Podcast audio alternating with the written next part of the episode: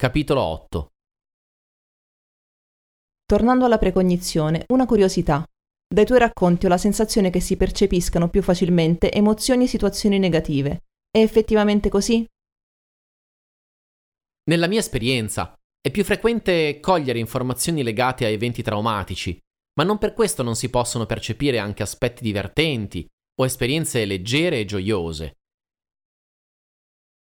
Credo che nell'ambito terapeutico sia più frequente entrare in contatto con i traumi e pesantezze, semplicemente perché entrambi gli attori sono focalizzati sul risolvere qualcosa che non va, e la chiave è sempre in un imprinting emotivo del passato. A volte, fortunatamente, si colgono momenti lieti o percezioni particolari, come l'atteggiamento di apertura mentale. Mi è capitato di sentire su più persone la stessa sensazione che l'aver viaggiato a lungo avesse aperto la loro mente. Ho verificato questa intuizione almeno tre volte ed era effettivamente così. Tutti e tre avevano viaggiato per molti anni a contatto con continenti e culture differenti. Un'altra sensazione affascinante è quella di integrità e forza interiore. Alcune persone portano con sé un nucleo di grandezza d'animo. A guardar bene, in ogni caso, un evento non è mai positivo o negativo in sé, è la mente che osserva, in funzione dei propri schemi, dei condizionamenti ricevuti, a giudicarlo in un modo o nell'altro. Come non esiste una percezione oggettiva della realtà che possa giungere al nostro cervello attraverso i cinque sensi, anche se può non essere facile da accettare, non esiste nemmeno un punto di vista universalmente valido su ciò che è bene o male. Basti pensare ad alcune azioni che la legge di un paese punisce aspramente come reati mentre quella di un altro considera assolutamente legittime e normali. Secondo gli antropologi, l'85% delle società nella storia ha permesso la poligamia, ma è una pratica assurda per la nostra. Il consumo di oppio e marijuana è tradizione praticata da persone di ogni età in Sud America, ma rigorosamente condannato da noi. Percosse e mutilazioni sono praticate di norma su molte minoranze in molti paesi, la ristrettezza del giudizio personale ci porta al paradosso di valutare negativamente un comportamento e, allo stesso tempo, punirlo attraverso il medesimo atto, infliggere la pena di morte a un assassino, per esempio. Siamo normalmente portati a considerare il nostro personale punto di vista come il più giusto, perché questo ci dicono il ragionamento e la pancia. Non è mia intenzione far cambiare idea a nessuno su cosa sia bene o male, proprio perché qualunque sia il giudizio espresso, esso deriva dai limiti della mente. Dal punto di vista intuitivo, ogni azione compiuta o subita ha uno scopo ben preciso. Per poterlo cogliere è necessario percepire tale azione da una prospettiva più ampia di quella individuale. Chiunque sia cresciuto in una cultura cristiano-cattolica percepisce distintamente quel senso di bene e male che l'istituzione religiosa ci ha trasmesso ma dal punto di vista intuitivo ciò che la mente può giudicare negativamente è sempre ragione di una grande crescita per l'individuo e sostanzialmente una sua necessità. La percezione intuitiva ci consente di superare i limiti del giudizio mentale e di comprendere gli eventi già accaduti in un contesto molto più ampio. Ora una domanda un po' più tecnica. In che modo una persona può avere intuizioni su una cosa che deve ancora accadere o percepire qualcosa che è accaduto molto tempo prima senza essere stata presente? Per quanto la nostra mente possa faticare, per comprendere questo fenomeno dobbiamo aprirci a scenari straordinari. Molti scienziati che hanno studiato la fisica quantistica spiegano che il tempo potrebbe non funzionare affatto come noi lo percepiamo.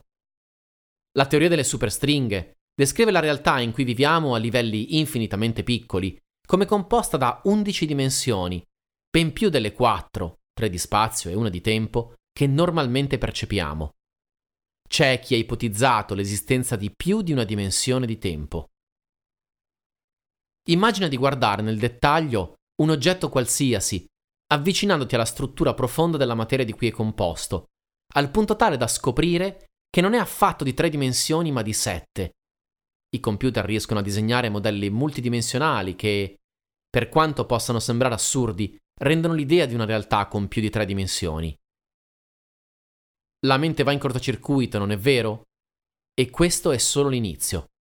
tendiamo a rappresentare mentalmente il tempo come una dimensione lineare. In questo modello esistono un passato, un presente e un futuro, in qualche modo collegati, e la nostra mente percepisce che lo scorrere del tempo inizi dal passato per attraversare il presente e proseguire verso il futuro. In base alla percezione del tempo che utilizzi, alcune cose che avevano un senso potrebbero non avercelo più. Se accetti senza discutere una percezione lineare del tempo, allora pensare di poter accedere in anticipo a un'informazione futura non ha alcuna spiegazione, perché il futuro deve ancora accadere. Ma se supponi per un istante che presente, passato e futuro possano essere disposti l'uno a fianco all'altro, come se quella linea che rappresenta il tempo cambiasse direzione e si disponesse in orizzontale, e che la coscienza possa spostarsi dall'uno all'altro, libera di accedere a tutto ciò che in questo momento sta accadendo nel futuro, allora puoi cominciare a sentirne il fascino. Purtroppo molti parlano di fisica quantistica senza saperne praticamente nulla.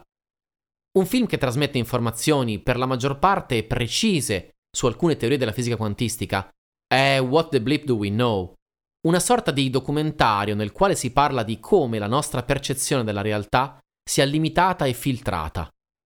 Ora, io non so dire esattamente cos'è o come funzioni il tempo, perché anche la mia mente razionale percepisce il tempo come tutti. Eppure, il tempo in un certo senso esiste perché lo misuriamo.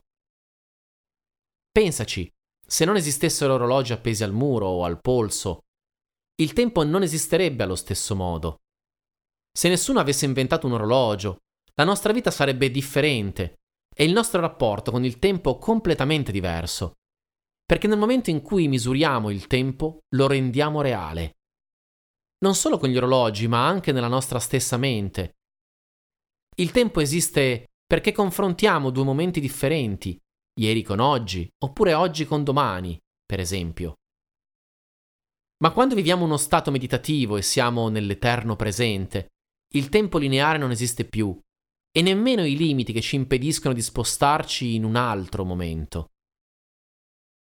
Se passato, presente e futuro stessero effettivamente accadendo nello stesso momento, potremmo accedere al futuro, perché non sarebbe diverso dal presente, in effetti. Quindi mi sai dire se domani pioverà? chiedo con tono divertito. Mi dispiace, non posso prevedere il futuro, semplicemente perché non esiste un solo futuro.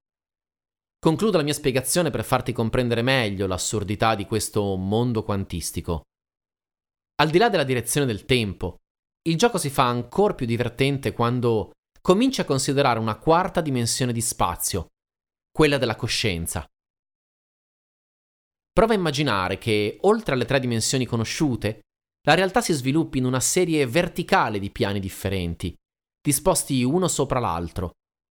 Se così fosse, non esisterebbe solamente un momento presente, un passato e un futuro affiancati, ma infiniti momenti presenti, infiniti momenti passati e infiniti momenti futuri, che formano una matrice sulla quale la nostra coscienza può spostarsi.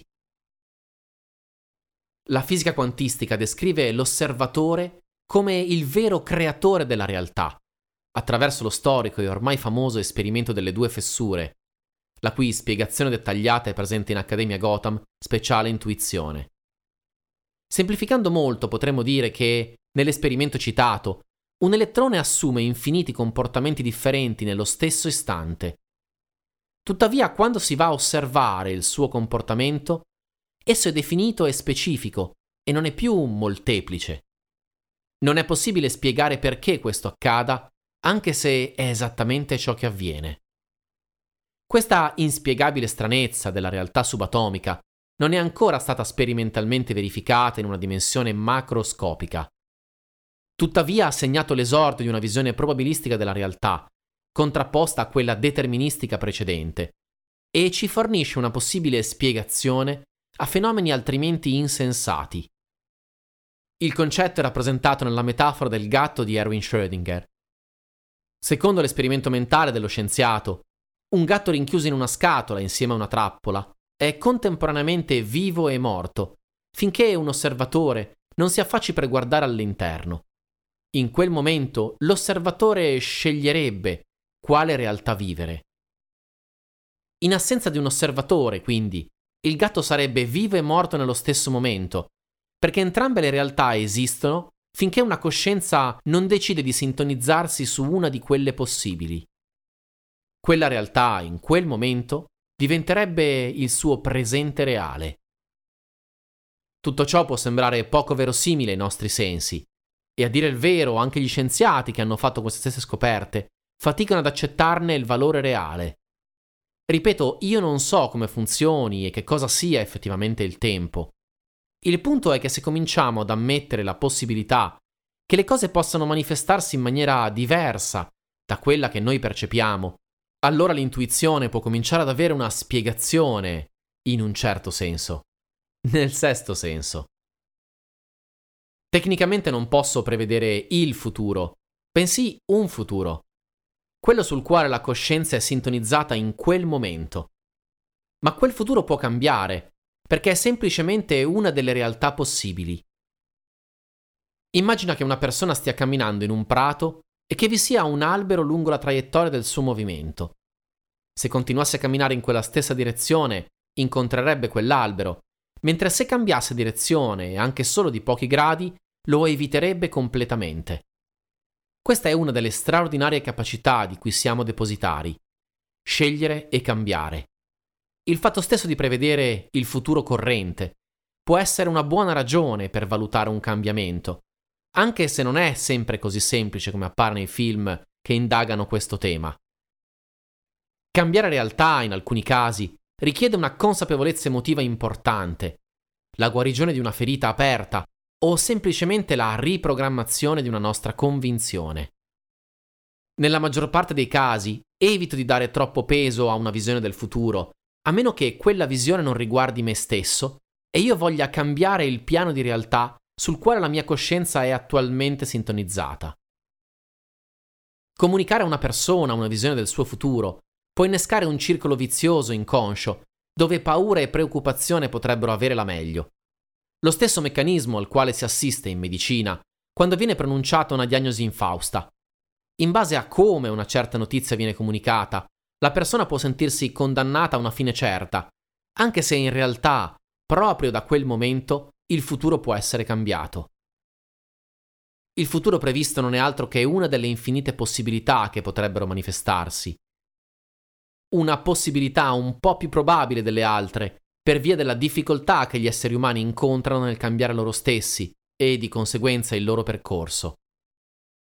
Allo stesso modo, quando percepisco un accadimento del passato, non vedo necessariamente ciò che è stato, bensì come la persona lo ha vissuto. Capita spesso, per esempio, che una persona porti con sé l'emozione di essere stata violata, fisicamente o psicologicamente. In alcuni casi l'accaduto è effettivamente riconducibile a un abuso, ciò che comunemente potremmo considerare una violenza, ma in altre situazioni un accadimento ordinario è stato semplicemente percepito come violazione. Quando si opera con l'intuizione, bisogna imparare a distinguere con attenzione e umiltà la visione e sensazione ricevuta e l'interpretazione che la mente può darne. Altrettanto importante è imparare a comunicare l'informazione ottenuta in maniera adeguata, perché questo trasmetta alla persona interessata il potenziale creativo che hai nelle sue mani. Il futuro, come il passato, può essere trasformato attraverso la coscienza. Per imparare a comunicare in maniera efficace le proprie intuizioni, suggerisco di descrivere quel che è arrivato alla mente riducendo al minimo gli aggettivi qualificativi, che derivano spesso dal proprio giudizio, e soprattutto di evitare libere associazioni. Riferire di aver percepito un biglietto rettangolare, giallo e rosso, come nell'esempio del capitolo 6, è ben diverso rispetto a parlare di un biglietto per la partita della Roma. Nel momento in cui ti apri a nuove idee sul mondo e sulla realtà, alcune facoltà cominciano a liberarsi.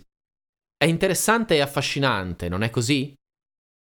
È proprio la grande curiosità che questi temi hanno sempre suscitato in me ad avermi spinto oltre i limiti e consentito di trascendere le scatole dentro le quali ero imprigionato. Quando la nostra mente è fermamente convinta di qualcosa, siamo sostanzialmente rinchiusi in quella realtà. Lo rappresenta bene il film The Truman Show. Finché viviamo all'interno di uno scenario costruito e non riusciamo a trascendere i suoi confini, a salire sopra, piuttosto che passare attraverso i suoi muri. Non ci accorgiamo di essere all'interno di un perimetro chiuso. Mentre nel momento in cui riusciamo a trascendere quel perimetro, allora iniziamo a scoprire una nuova realtà. Continuo a stupirmi e meravigliarmi dell'intuizione, dopo molti anni, proprio perché la mente razionale non può capirla fino in fondo.